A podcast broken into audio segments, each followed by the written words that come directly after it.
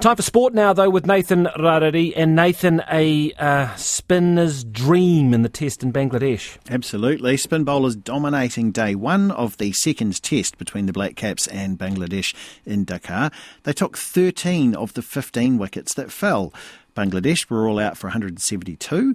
The Black Caps battling to 55 for 5 at stumps. Spinner Mitchell Santner says the locals are hard to play on their home pitches. The Bangladeshi bowlers, they're so good at hitting a spot for a very long period of time, and that's, that's what we obviously talked about.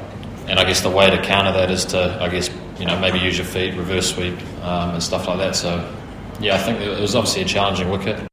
The Black Caps trail by 117 runs as they head into day two.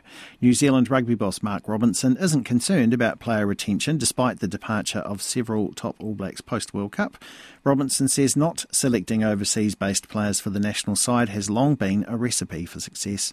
We also acknowledge the world's changing, and from time to time, those discussions and keeping an open mind to those sort of things is, is valuable. For, for now, um, we're really happy with where that, that policy sits. Koina ngā purungo haki kina.